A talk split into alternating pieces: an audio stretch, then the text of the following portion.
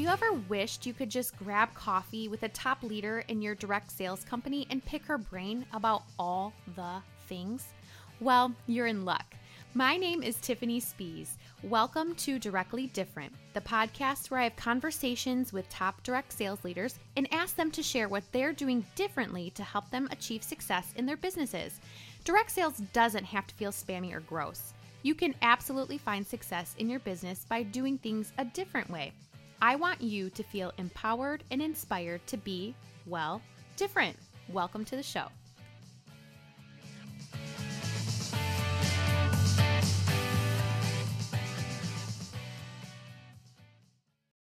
Hello, and welcome to another episode of Directly Different. It's hard to believe we are coming up on three years of Directly Different. When someone asks me, What is your favorite part of podcasting? Hands down, my immediate answer is the connections I've made with you, my audience, as well as with my guests. My intention today is to share a few of the best pieces of business advice I've learned throughout three years of conversations with top leaders and industry experts. But first, I wanted to share a little podcasting behind the scenes peek. Maybe you've wondered how I find guests for the show and what that process looks like. In the beginning, I started with people I already knew in the industry. I'll forever be grateful to those earliest guests because things were a little more rough around the edges back in the early days. I had guests referred to me through friends and acquaintances, and that was such an honor to feel that I had so many people in my corner. I still interview people I personally know, and I still get referrals, but now I'd say I find the vast majority of my guests on Instagram. I do a lot of jumping into rabbit holes and I watch reels, click on hashtags, follow accounts that my fellow social sellers tag in their stories. The research part of it is just so much fun. Once I hit the follow button, I do try to follow them for a bit just to see if they'd be a good match for the show. After all, my number one goal is that you feel encouraged or inspired in life or in business after listening to an episode. This is super important to me, and I want to honor the time and energy you spend listening to the show by sharing valuable conversations with you.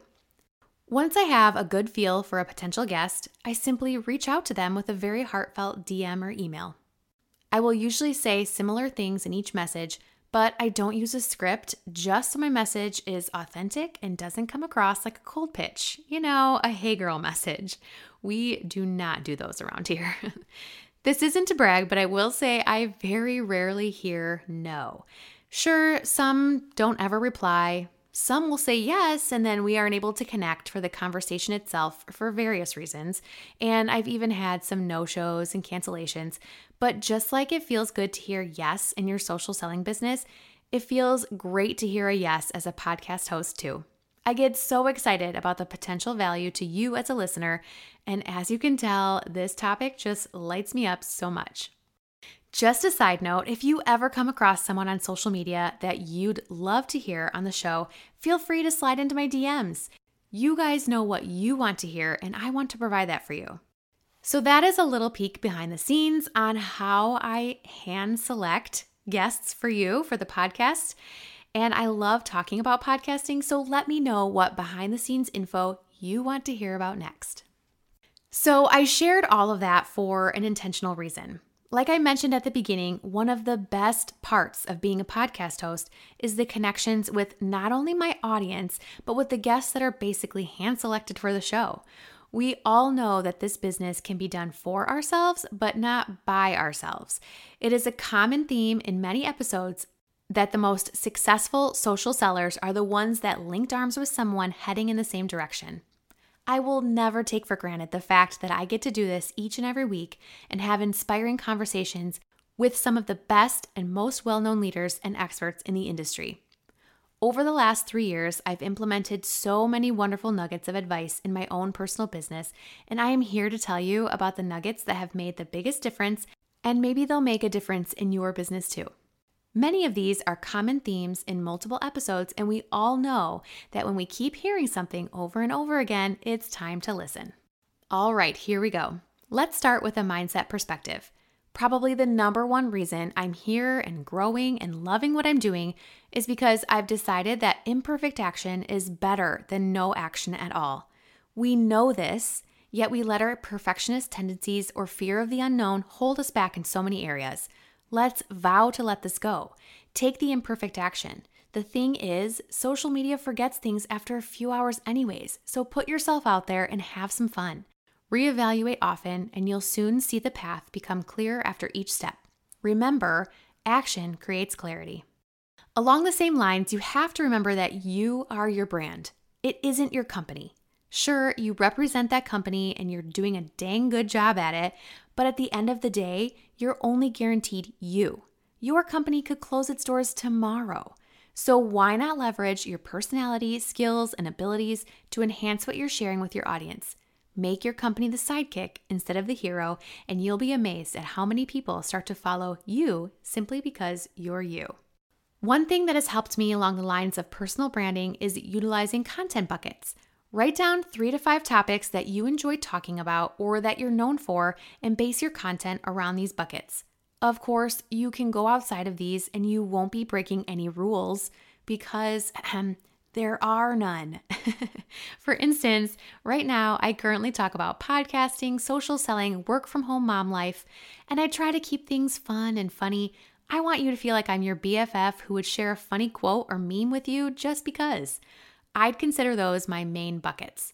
But I also talk about coffee, true crime, cute clothes, and so much more.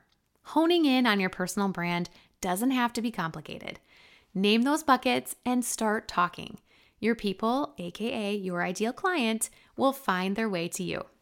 When it comes to social media, there are a few nuggets of wisdom that I've tried to be more intentional about and I've started to see results, which is so exciting. It's like when you go to the gym a couple times a week and you finally start to see muscle definition after months of waiting. Ask me how I know. First of all, it's social media. You have to be more social. I have to be more social.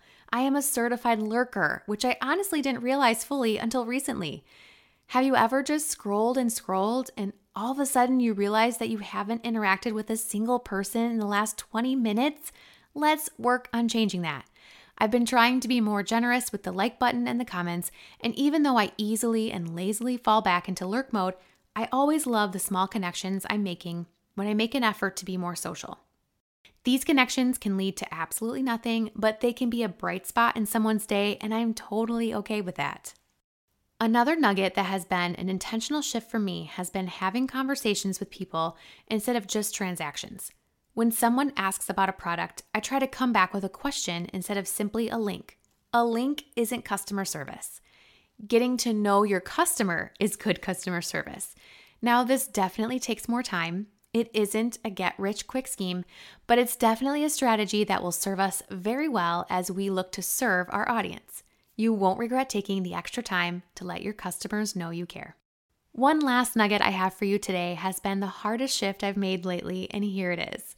I'm just gonna be real with you. This shouldn't be the hardest shift, but for some reason has felt that way. People don't know you're in business if you don't talk about your business. It's simple as that. They can't keep up with your life, it's your job to fill them in. I have started to talk a little more about my personal business, mostly in stories on Instagram. And even after more than seven years in the business, it still feels a little awkward. But I'm forging ahead with that imperfect action and doing it anyway. And you know what? It's kind of fun to share about the products and the company I love so much. So while that kind of content is more of a cup than a bucket, it's still an area that I'm loving sharing more intentionally. You guys, I could go on and on with so many more things that I've been so blessed to learn from over 100 guests on the show. Hopefully, you've gleaned a little nugget or two from the podcast yourself. I'd be so grateful to hear about it.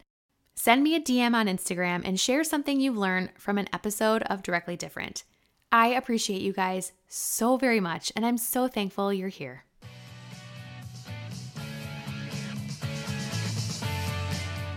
Thank you so much for listening in to this week's episode.